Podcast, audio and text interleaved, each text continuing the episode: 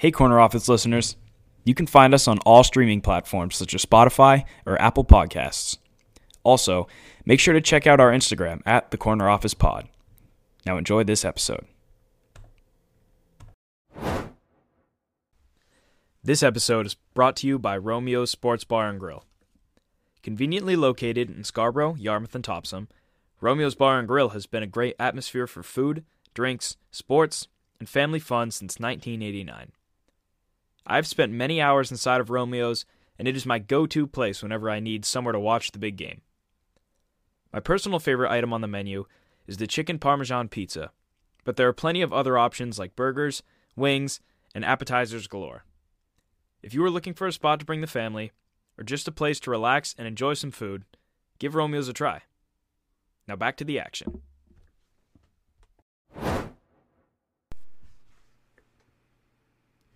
Ladies and gentlemen, welcome back to another episode of the Corner Office. As always, it's good to have you guys here with us. Um, and you know we got a we got a really big segment coming up and a surprise for some of the listeners coming up uh, about the next game of the Eastern Conference Finals between the Miami Heat and the Boston Celtics. So we got a lot of basketball talk coming to you uh, from the Western Conference to the Eastern Conference. And uh, Jack, it's been it's been a roller coaster of emotions this season so far for the Boston Celtics. So.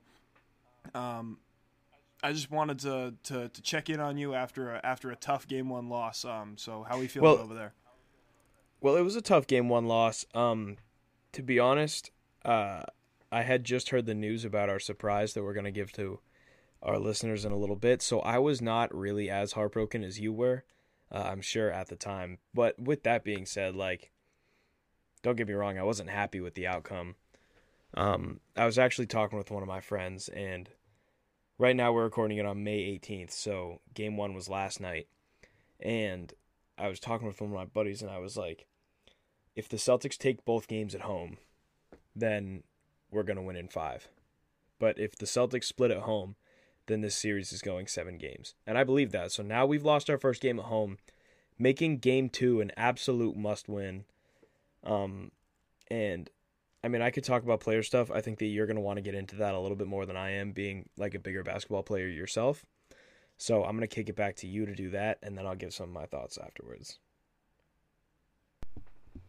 Yeah, no, that's cool. I think that's a good take from you. Um, to be 100% honest, I think that it's disappointing as a Celtics fan, but I don't think that you look at this game and you go, "Oh, all hope is lost right now." Um, I would say though that if you're an ESPN analyst right now and you keep posting the the predictions and the statistics about like how the Miami Heat had a three percent chance to win this series, I'm gonna need you to stop that right now.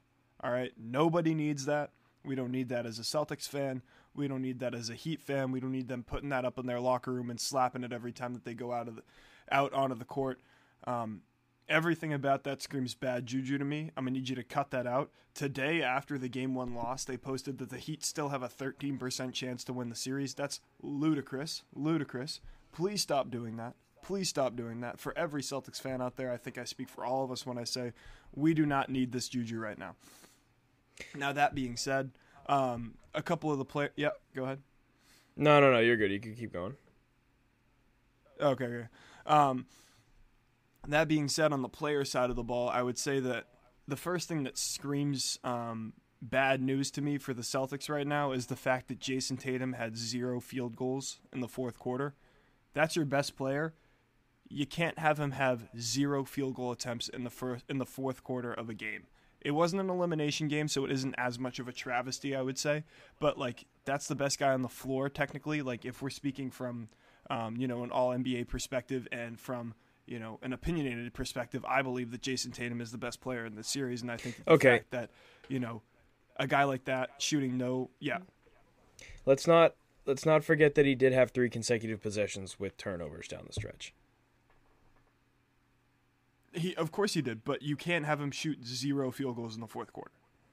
Correct, but the ball was in his hands when the ball had to be in his hands. Yeah. Yeah, no, I don't I don't disagree with that. I'm just saying the fact that your star player can't get it done in crunch time right now. And he has been. He has been performing very well. He performed very well. I mean, of course, he had 51 in a game 7, which is an NBA record, right? Um, in the last series against Philadelphia, but that's what it took to get them over the hump in that series. And, you know, we need to see more of the 51 point scoring Jayson Tatum, the take over the fourth quarter Jayson Tatum, like we saw in game six and game seven against the Sixers, than the I have 30 already. This Heat team can steal a game in game one, Jayson Tatum. Okay, so here's the biggest part of Jayson Tatum's game last night that stuck out to me. And if you look at his field goal percentage, it's not it's not bad. He shot 9 for 17 and he went 11 for 11 at the free throw line. The number that sticks out to me the most is that he only shot 3 three-pointers all game. And if you know Jayson Tatum, you know that the way he gets hot is when he starts getting in his like three-point bag. And to see him only take three three-pointers a game is a little bit frustrating as a Celtics fan.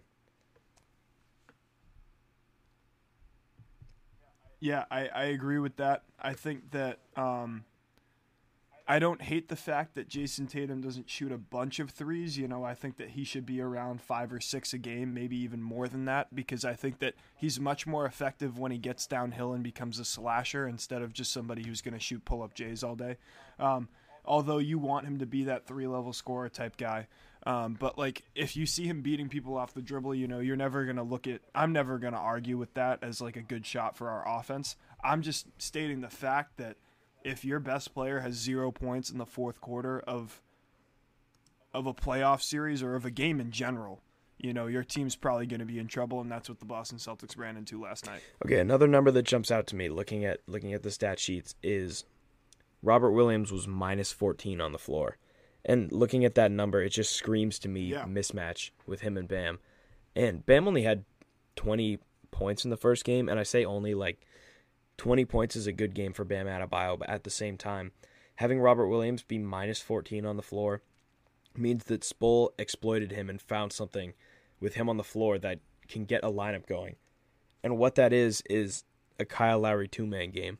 Kyle Lowry had 15 points off the bench and came in and ran the two-man game with Bam Adebayo and just lit it up in in the mid-range like he was just eating all day. And it's because he got Rob Williams in that drop coverage and once he gets Rob in that drop coverage, he's got wide open shots all day long. So, I don't feel good about that moving forward. Um another number that sticks out to me, Marcus Smart had 11 assists, which is awesome on paper, but 10 of those were in the first half. And having one of your Yeah. one not one of your best facilitator, your best facilitator on the team only put up one assist in the entire second half means that um he was just like not on his game at all. And Spull must have given a hell of a halftime speech because we were rolling in the first half and we are a consistent a consistently bad third quarter team, but they came out and just ran us off the floor, and it was not even close. Marcus Smart having one assist in the second half is completely unheard of. Him and Robert Williams were like throwing lobs to each other in the first half. I feel Yeah, like Robert Williams. game was excellent. I feel They like Robert Williams didn't score a single point in the second half. And he didn't score a single point in the second half versus the 76ers either. And so, if you know me, you know that I'm a huge proponent of having Robert Williams on the floor because of his defensive excellence. But because Miami has now exploited a flaw in his game defensively, I just don't know if you can trust having him on the floor over a guy like Al Horford and going small to match the Heat lineup. Yeah, I don't. I don't think that's a bad take from you at all. Um, another thing that I think that you need to point out right now is you have Erik Spoelstra, who is, if not the best coach in the league right now, a top three coach in the league versus a rookie head coach in Joe Mazzulla. And Mazzulla has done a fantastic job taking over where Ime Udoka left off to get the Celtics back in the position that they were in last year. I mean, they were in the finals last year, I guess. So, I mean, they're not quite there yet, but like, still, they're very successful. And, um, you know, all credit to him. But like, right now, he does kind of look like he's a bit out of his depth when it comes to the level of coaching that Erik Spoelstra has brought to this team right now. Um, I think that your take on Robert Williams is excellent. I think that the fact that you know he needs to be a plus type of player, unless, or he's not going to be effective on the floor for the Celtics. Um, I don't think Al Horford looked great last night. I also don't think that Derrick White looked great last night. I don't think that Malcolm Brogdon made shots when he was supposed to. You know, that's Hold on, hold on, 50-40 hold on, hold on. him miss two free Brogdon- Brogdon missed two free throws, which is unexcusable. Brogdon did have 19 points off the bench on 50% shooting. Yeah, no, he, he shot the ball fine. I'm just saying, like, there are some plays that just were missing for the Celtics down the stretch. You know, you go to the line for an and one. I expect you to make it if you're a 50, 40, 90 guy. Agreed. Um, th- a huge question that I was left with after that game, and if you know me, you know that I love Mazzulla ball. Um, I've been consistent about the fact that I love Mazzulla ball on this show. However, when he put in Payton Pritchard for 12 minutes, um, when Derrick White got into early foul trouble, I found myself questioning it a little bit. Like, I know that there's a lot of people out there who feel that Payton Pritchard deserves more minutes. Whatever, fine. Not on our team. He's like our 10th guy deep in the bench. And if we're going to bring in a shooter, why don't we bring in a shooter that's going to give us an elevated matchup in terms of height like Sam Hauser? Or why don't we just roll with a small ball lineup and leave Brogdon in there with the starters instead? Like, I just don't see why Payton Pritchard got 12 minutes. He went 0 for 2 from 3. And if he's going to be in there, he might as well put up three pointers because that's what he's there to do. And he didn't even do that. So I feel like those were wasted minutes, and he was minus three on the floor. Um, so I was left with questions about that. If you don't have any more points about the Celtics, I'd like to move to the Miami Heat. Yeah, no, I think I think that that's a good point from the Payton Pritchard side of things. Um, I don't I don't know why that was a decision made by Joe Mazzulla either.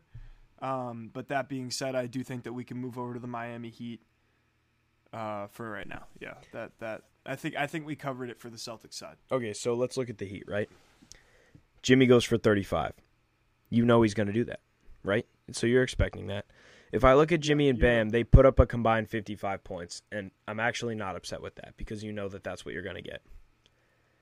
Um, the role players from Miami stepped it up big. Caleb Martin played 30 minutes and had three three pointers and 15 points. Kyle Lowry added 15 points, and Gabe Vincent and Max Strus both also had 15 points. So you're getting 60 points from guys that aren't big players. Um, and and I look at that and I just say like, why aren't you focusing around that? Like we're putting too much attention on Jimmy and Bam because they're going to get their 35 and 20 regardless. That's what they put up every game, however much you guard them or not in the playoffs. I think that this Miami Heat team, historically, throughout these playoffs so far, have come down to the performances of their role players. And we've seen that so far with guys like Gabe Vincent and guys like Kyle Lowry coming off the bench. I don't like seeing guys like Caleb Martin get wide open shots over and over and over again. And he kept getting downhill as well. Like he was mixing it up and making our defenders look horrible. Celtics basketball, the offense is generated from defense. We're the best transition team in the league. But if you don't get stops, then you can't do that. And I know that I know that we went five minutes without giving up any points at the end of the game. We just didn't hit shots there. Like, why did it take us 42 minutes to figure out how to play defense against this team? Um, I'm going to continue on my rant for a second.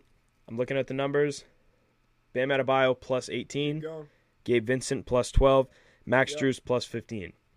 Yep. Gabe Vincent and Max Strus are both yep. guards. Bam Adebayo is a center. That screams two-man game, and those numbers are weirdly similar to those of Robert Williams, but completely inverse. So when that's when those three guys are on the floor, it looks like they're putting Robert Williams in pick and roll scenarios where he has to blitz the screen or he has to sit back home. And if he doesn't get up on that screen, they're hitting shots on him all day long. They both shot 60% from three.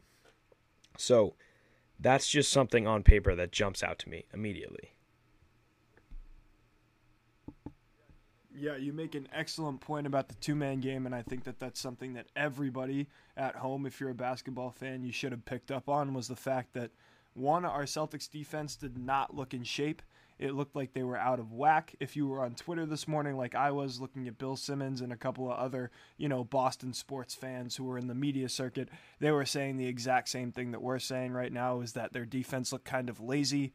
And Kyle Lowry, I mean, like, talk about a guy who will kill you in the two man game, right? And you saw it last night with the way that he came off the bench and gave him 15 points. Um, but what comes with that two man game is something that I think you mentioned was like when the, when they get downhill into those uh, those pick and roll scenarios and we have to start helping, we leave people like Caleb Martin and like Max Strus who are lethal shooters or can be lethal shooters wide open on the wings, on the perimeter, in the corner, and that is when we start to see the cracks in the Celtics defense unfold. Jimmy Butler hit some threes last night, which isn't really in character for him, so I think that you live with those shots, even though you know that Jimmy Butler is going to give you a great performance. Um, I think if you're the Celtics going forward, you need to figure out how to limit them getting pick and roll opportunities and having their guards just kind of dice us up. Well, and it's not just pick and roll opportunities. If you look at their offense, they're cycling in. Like, this is a pattern across the entire league, and it has been developing for the last two years, but everybody's running Spain action, everyone's running pin downs, and there's nobody who does it better than the Miami Heat. Like, the Miami Heat will run pin down all you all day and find open shooters and make that extra pass. And if they're hitting their shots, they're a very hard team to, to beat. And last night they hit their shots. They shot incredibly well from three. And so it, this is a team that scares me when they're on, very much so. Um, when they're off, I, after game six, the 76ers said that this league is a make or miss league. And at the time, I didn't agree with it for that certain circumstances. But when you look at a team like the Miami Heat, if they make their shots, they've got a very good chance to win the game. If they miss their shots, they're a very easy team to beat and very easy to exploit. So last night they made their shots. We've seen it. I think that in game two, I'm going to move to predictions now. I think that in game two, we're going to come out and smack them right in the mouth. And you and I will be there. We're going to the Garden for game two. And yes, we will. We'll be in the house. And um, I think they're going to come out and smack them. And I think that the Heat are going to have a bad shooting night. Uh, so yeah, I'm incredibly excited for that. Yeah, I was told by my dad specifically before we started this recording to not make predictions about game two because I don't want to bring any bad vibes into the garden with us tomorrow. Um, but if you're gonna look, eh, eh, I can't, I can't sit here with a straight face and say that I think the Celtics team is gonna lose tomorrow night. I think that they're gonna get the job done, and I hope that we go back to Miami with the series tied one-one. We will need to steal a win in Miami. You call it, you call it a must-win tomorrow, right? I think. I so. think so. I, I think, think it's it yeah. absolutely a must-win. I also think that we'll steal one in Miami. No, I, I, I, I agree. I agree to both of those points. I don't like the fact that the Miami Heat have traditionally played very well in the in the Boston Garden. Um, but you know, as always, these are two teams that don't like each other very much, have a really deep history, and it's always Have great met to get three times in the last four it, Eastern so- Conference Finals.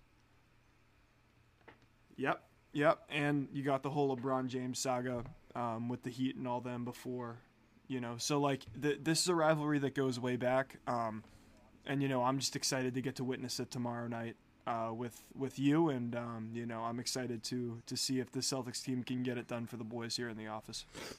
All right, let's move on. Let's talk a little Lakers Nuggets. Let's talk a little West Coast. I didn't have a chance to watch Game One. Um, I watched the highlights. I saw that the Lakers were up twenty. Or I'm sorry, the Nuggets were up twenty, and the Lakers made a run at it towards the end. Um, I saw that Jokic had a triple double with 34, 21, and 14. I mean, it's hard to argue that he's not the best player in the league right now. That's all I'm saying. Um, what I got out of it is that Anthony Davis had the quietest 40 point game I have ever seen. Out of the highlights, you mean? Well, it just it just feels like he he didn't really have an impact on the game. Like I know he had 40. He had 40 and 10. But it, it just never really felt like he was dominant like we know he can be. And uh, consistently Yeah. we've said that this Lakers team just like the Miami Heat team is a team that is built on its role players and I mean, I look at guys like Austin Reaves had 23, and I look at Rui Hachimura who added 17. And when the bench players are on, it's like this Lakers team is competitive with anyone. Um, but at the same time, if you're giving up at if Anthony Davis, as a defensive superstar, if you are giving up 34 points, 21 rebounds, and 14 assists as primary defender, you have to completely rethink your defensive shaping because it's not working. Yeah, I don't disagree. As someone who did get to watch a bit of this game, I will say this is one of those games where it felt like the Nuggets were just making literally every shot they took. Like they didn't miss a thing, um, which isn't entirely true, but like I'm I'm sure you said that you watched the highlights. You saw some of the circus shots that they made where like um, you know, Jokic got right over like Jokic gets the ball at the end of the shot clock. He draws Anthony Davis in his face, or uh, I think it was actually LeBron in his face, and he just puts it up and it just goes. Or the one that Jamal Murray hit over LeBron and stuff like that. Like those are shots that probably aren't sustainable makes for seven games. But if you're a Lakers team and you're gonna try and get into an offensive shootout against the Denver Nuggets, I think you're in for a rude surprise. I think that this is a team that can really score with the best of them, and you saw that in the last series against the Suns, where you know they got stops when they needed to, but they also outshot two of the best players in the league in Devin Booker and Kevin Durant. Um, so I do think that Jokic is the best player in the league right now. Him and Giannis are probably one and two for me, which is weird considering neither of them are the MVP of the league. Um, you know, which I'm I'm sure I'm sure you and I you and I both you know have our opinions on. But um, you know the way that this this Nuggets team has been playing so far, and the way that they and the way that Jamal Murray has looked, um, he's looked like an All NBA type player right now. Even though I mean, like he didn't have an All NBA regular season, of course, but like just in general for this series, he's uh, for the series before this one and now in this series, he's looked very good and very comfortable. Um, I think it's also something that we need to mention that we didn't mention before is that all four of the teams in the in the uh, in the conference finals this year are the bubble teams, which we I really should have talked sure, about uh, that. You know, yeah, your take to that. Um, Do, do you want to just do you want to just like I? So is it a fluke or is it not a fluke? I can't really tell. The teams that have made it.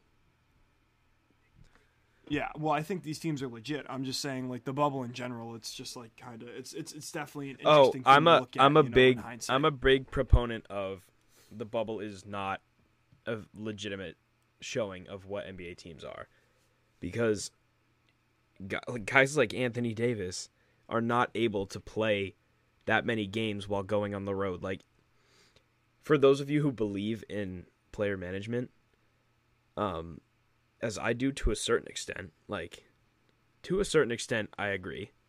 like load. Yeah, management, yeah, yeah. I agree to a certain extent. Guys like Anthony Davis cannot go out there every single night at their height with their body and play.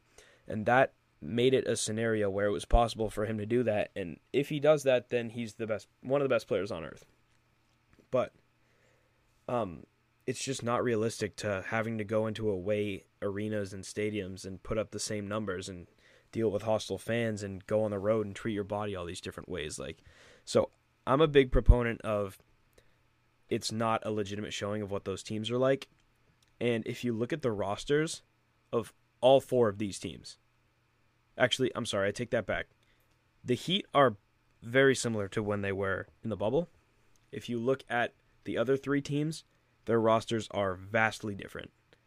And so I think that it's coincidence that all these teams are back that as they were in the bubble. Um, but that's Yeah. because the rosters are completely different and it's entirely different makeups of teams. Yeah, I agree. I think that people are reading into it a little bit too much and trying to make a narrative out of something that doesn't really exist. But I will say that it is pretty cool to have, you know, these four teams back in a, a situation where um, we're going to have a new champion this year, right? Which is always a good thing. And, you know, going forward, you have some pretty great rivalry games if the Lakers can make it through this series. Um, Lakers Heat is a big rivalry, and Lakers Celtics is, of course, the most classic rivalry in the entire NBA. So I'm just looking forward to see uh, seeing how this all shakes out. Um, and I just wanted to mention that before we continue talking about this Lakers Nuggets series here. Um, so as I was saying before, I think that if the Lakers get into a shootout with the Nuggets, they'll be in trouble. Right, and it's because the Nuggets role players are very good three point shooters. Michael Porter Jr., when he came into the league, people didn't like him because he didn't play in college. He missed the entire season. Uh, we've known that he's a three point threat. Um, we know that Bruce Brown can hit corner threes. We saw that as a Celtics fan last year when he hit four in the first quarter against us. And um, I look at uh, KCP, who got hot last game for a little bit. Um, he ended with 21 points and he had three threes in a row. So, I mean, I look at guys like that and they can just strap the ball from anywhere. We know what Jamal Murray can do. We know that even Jokic can pop the three. He hit all three of his yesterday. Um, and if I'm the Nuggets and I'm the Nuggets coach, I don't remember his name right. Mike Malone, right? Mike Malone. If Yeah, I'm Mike Malone, I'm telling Aaron Gordon to space the floor too. And he can take as many three pointers as he wants as long as he shoots whatever, 30%, and just to draw the defense away. So I think that the three pointer is a huge um, key to the Nuggets winning this series. But I think I'd like to Yeah, talk I don't disagree. I'd like to talk defense for a minute with this series. It's so big with ev- every Lakers team. it. The difference between playoff basketball and regular season basketball that might not be picked up by the casual NBA viewer is that regular season basketball guys just go out and they hoop. Playoff basketball is entirely themed around matchup hunting and getting the right switch and getting the right matchups on big men and or guards and trying to get them downhill. And that's so big in this series.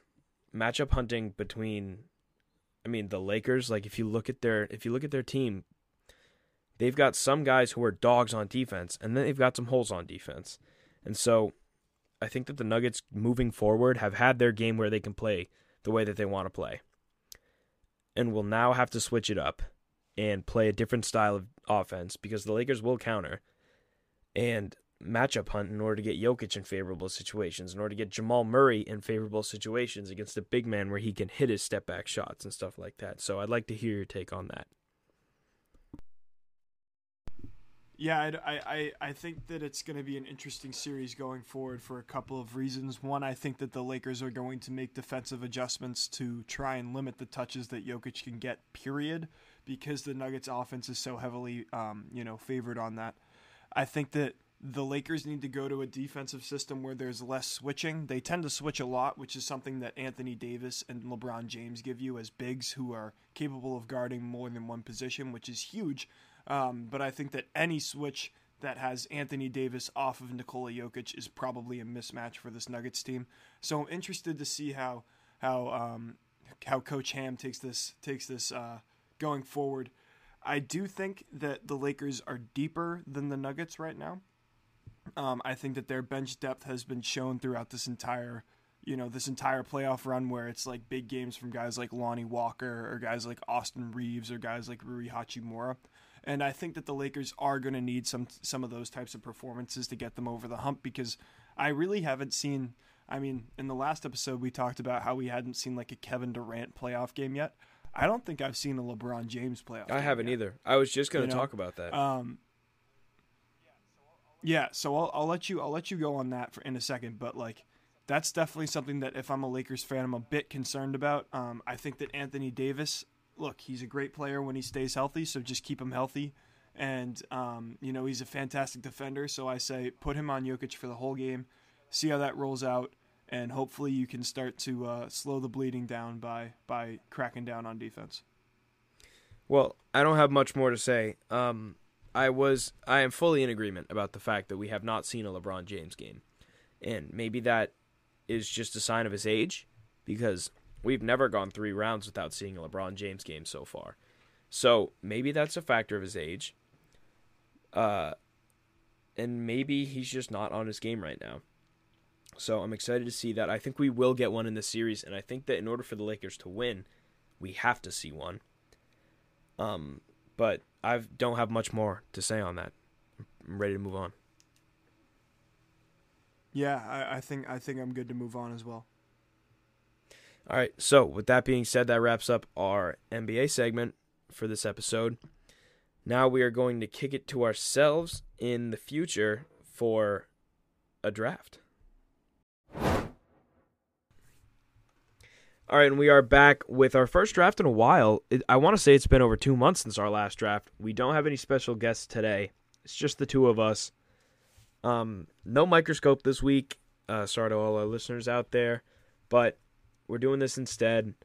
This week's theme is throwback NBA players, like nostalgic NBA players or NBA duos that just like hit us with nostalgia and make us want to go back to like 2015 and watch like a regular season game um, and just live in that era again. So, with that being said, Alex, I'm going to give you first pick. You can have it. You're gonna give me first pick. Yeah, go for it. Interesting. So I think that there are a lot of ways that someone could go with this draft, um, especially since you opened this this up to duos, which to me screams that you ran out of players. Um, but here's Oh, I did not run out of players. I just want these that's duos. fair. That's fair. But here's here's here's my thought process behind it. I'm I'm thinking I'm not thinking about duos that I think were the best because I think that you know like someone could draft hypothetically someone could draft Michael Jordan and Scottie Pippen and have the best duo in NBA history or something like that. Well, no, no, no, no, no. Hold on. No, no, no. Hold on. Hold on. We didn't live during the Michael Jordan era, so we couldn't think that. The reason I added duos is because I chose one player off the list and was like, "Oh, but you can't talk about this guy and not talk about the guy he played with." I agree. I agree, which is why my first duo pick, because I think that the duo pick is a little bit more nostalgic to me than than the player themselves, is that of um, is that of KD and Russ. That's my that's my number one. Damn, that was gonna be my first pick. That's my number one. Oh, that one hurt. That was gonna be mine. Okay, um, I agree with you. I am also taking a duo at number one. I'm gonna take uh the unanimous MVP Steph Curry Splash Bros era. Good pick. Yeah, really good pick. So is that did he was he Um, unanimous in 2015 or 2016? 2016, 2016 when they won 73 and then lost. the year that they went like 73. Yeah, 2016 was one of the best years for the NBA. I won't even lie. What a great year for them. yeah, I agree. What a great year for them. I'm about to name like five. Um, all five of my picks might be from that era. Wow. Oh, actually, that's cap because, um, that's cap because my number two pick is not from that era. I am taking, uh, the MVP Derrick Rose. Yeah, good pick. I knew that would come off the board. I didn't want the MVP Derrick Rose per se, um, but he had to get drafted within here at some point. So I agree. That's a good pick. Um, yeah, let's keep it moving. So you went a little bit more recent than I did, I think, for most of these. Um, so I'm gonna I'm gonna take another recent one right now and uh, throw it back to one that you know was also within that that 2016 to 2018 range. Uh, I want. We might. You want to do like you want to do like seven picks for this instead of five? Do you have seven picks? Oh, I got a lot of picks. All right, we can we can do as many as you want, bro. All right, let's do seven. Let's do All seven. right, fine, fine, fine. We'll do seven. I'm gonna take, I'm gonna take Houston Rocket James Harden. You can have that. It was not on my list. Okay, okay. I'm gonna take him. I'm gonna take him. Um, so that that leaves me with the third pick, right? Correct. Okay. Well, um, this one I'm I'm throwing it back even further to to to before I was even really a basketball fan. Um, but you know, I think it's somebody that people forget about a lot. Um, and it's really the prime of this guy's career before he became, you know, someone who was more in the mainstream. Um, but I'm gonna kick it back to Denver Nugget Carmelo Anthony. Oh no, that was my next pick. Oh my god, no way you took that. Yeah, that was a good one. I like that one. I like that one. Oh, that hurt. I thought that one flew under the radar. No, I was all over it. I was gonna take Nuggets Carmelo too, not Knicks Carmelo. Yeah, no, no, no. No one wants Knicks Carmelo, bro. I swear. All right. Um, that one hurt. I'm gonna hit you right back with another haymaker. Uh, I'm going to take Cleveland Cavaliers Kyrie Irving, Oh, yeah, that's a good pick. Yeah, that's a really good pick. That was and with my fourth, that was like the only non-controversial You go. Kyrie. No, no, no. Yeah, I, I was just gonna say that was the only like non-controversial Kyrie before it all, you know, fell apart for him. um, Oh, I- and I I'm gonna go back thought of one. to Okay, keep going. Sorry. I'm I'm going back. I'm staying away from like the big players like the like Kobe and Bron and Yeah, me too. I think that, that's kind of unfair. because like I'm staying away from that because it's too mainstream. Like that's not that nostalgic because we hear about it all the time. Um, Yeah, with my Yeah. fourth pick, I am going to take the Lob City Clippers. good pick. Good pick, Jack. Yeah, I like Thank that you. one. I like that one. When DeAndre Jordan was an was an NBA an All NBA player. Do you remember those days? How on earth did that Oh, happen? the good old days, and they never won anything. They never won a thing. They never Yeah, won they anything. Never won a thing. So does this mean that I get picks five and six now? You get four and five. Four and five. Four and five. Okay. Great. Great. With my number four pick, I'm shocked that I didn't even have this guy on my list until I just thought of it a couple of seconds ago, considering I sent you a reel about it like two days ago. I would like Toronto Raptor Kawhi Leonard. Oh, that was my next pick again, bro. Come on, stop taking my picks. Bro, I'm killing it with that right now. I'm killing it with that right now. But I look, in my opinion, it's the best version of him um, that we ever got to see. Um, it was him taking over a franchise and doing great with them, and you know, I miss I miss the days where we could say Kawhi Leonard can play more than 50 games in the season. That's that's just me though.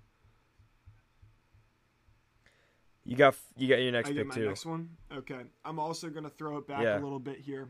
Um, when I think of this guy, this is the team that I think of, and he's like one of the only players in this franchise that I think of when I think of this franchise. Um, give me Indiana Pacer Paul George. Paul George, good pick. That's a good Thank pick. you. All right, uh, he was not on my board. Um, I've got a couple of good ones here. I got my five six right now. Uh, at five, I'm gonna go with um, the Washington Wizards with John Wall and Bradley Yeah. Beal. Yeah, that one should have been picked earlier. That was a good one. That one that one means a lot to us. Another group fans. that never won anything. I know, but like Yeah, as a Celtics fan, I, don't, I don't really know. You know, like the we, we, remember when we showed up in black suits and then lost. Those were the days. Yeah. those were the days. Well, but the Wizards were the team that like Isaiah Thomas went out and beat after his sister died in like a car yeah, accident, huge, huge. and that's a very nostalgic series for Agreed. me. So Agreed. I'm gonna move on to my sixth pick right now. Give me Orlando Magic Dwight Howard, I had an that on unsung my list. hero. Took them to the finals. Took them to the finals one year. Um, yeah, that is a very nostalgic pick for me. Superman. Yeah, I definitely had that on my list. That was definitely, that was definitely up there for me. Um, yeah, good pick, man. Good pick. I, I thought that would fly under the. All right, you got six and I seven. thought that would fly under the radar because uh, you're you're That's good value. That's good value in the sixth no, round. I, I, I definitely agree. I definitely agree. I also think that this one's a value pick just because of the memes here. Um, we've already briefly touched on this era and this team, but I think that you got to take Andre Iguodala from that Golden State Warriors team in 2015. Give me Iguodala. I want Iguodala. so yeah, that's that's my next pick there. Um, All right, wrap it up. Number seven. What you got? Number seven. Look, there are a lot of directions that I could go with this pick. I could go for a duo. I could go for a single. But I think I just got to go with where my heart's at and go with a duo. Again from the Toronto Raptors. One that I very much miss. Give me DeMar DeRozan and Oh. Kyle Lowry. That was on my on my list. Um, that's a good pick. That's a really good pick. Bo- Big Booty Kyle, featured in our first ever corner office post. Yeah, that, means a lot. Yeah, that's a good a pick. to us over here in the office. All right, I'm left to two guys left on my list. One of them, um, I'll leave for honorable mention, but is really a very nostalgic player for me. I'm simply not taking him because I already have someone else, two other players from that team, um, and I'm left with a Celtic, and I'm I've got a picture of him in my room that I'm looking at right now. Uh, give me Paul Pierce Yeah, as a Celtics fan, Yeah. growing up, you were playing around in the backyard calling yourself Paul Pierce, hitting fadeaway middies. And just the number 34 because of because of Paul Pierce and because of David Ortiz always has huge meaning in the city of Boston.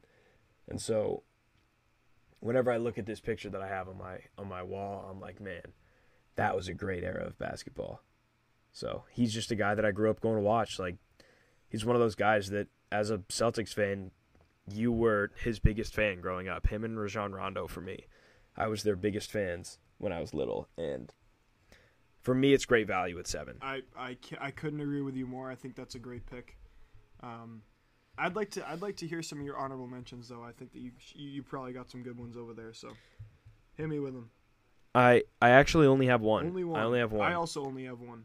only have one. Only have one today, uh, and it's Draymond Green when he was on the Warriors. Um, like younger Draymond Green. In that same era, like when they were going against the Cavs, when he had 32 points in the block by James game. Um, I just feel like looking back, in the moment, I was like, man, I hate Draymond Green. Looking back at it, his like antics and his just like leadership as a team, like the things that he does on a court, is looked at as a casual as bad, but looked at as an NBA fan as just like incredibly good for any team. And looking back, I'm just like, man, that was that was a really good era of Draymond, and he did a lot for the game of basketball. So that's my honorable mention. Okay, I think that's a good pick. My honorable mentions were um, Shaq and Penny Hardaway on the Orlando Magic. I didn't th- I didn't have Yeah, a, was not alive for that. So I didn't have a personal connection to either of those players, you know, growing up, so I didn't really feel like I could take that pick and, you know, stay true to my brain. um, Shaq Shaq played for the Celtics no, one he year. did, but like but like I wasn't alive to see him on on Orlando, so I can't really I didn't I, I wouldn't feel good about myself picking that. And then my other one was Chicago Bulls Jimmy Butler. Yeah, he used to have a high arcing shot too. Yep. It would like, it would go like forty feet in the air sometimes. Yeah, that was a good era of Jimmy. But he's played on so many teams. Like I look at Sixers Jimmy, Minnesota Timberwolves Jimmy for like that one year. He's just been a dog Yeah, everywhere no, he went. I got you. No, I know.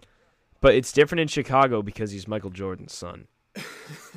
yeah, exactly, exactly. So I mean, look, you you want to wrap this thing up? I mean, that was that was pretty solid. I would say. Yeah, right? let's let's wrap it up here. that was good. That was a good draft. I like that. I like that from you. Keep an eye out on the Instagram. As we said earlier, we're gonna be at the game tomorrow. We're definitely gonna be pumping out some content from that. Ooh, yeah. So keep an eye out. And I mean, f- for now, we'll see you later. As always, I'm Jack Byrne. And I'm Alex Penders. Corner three. We're a three.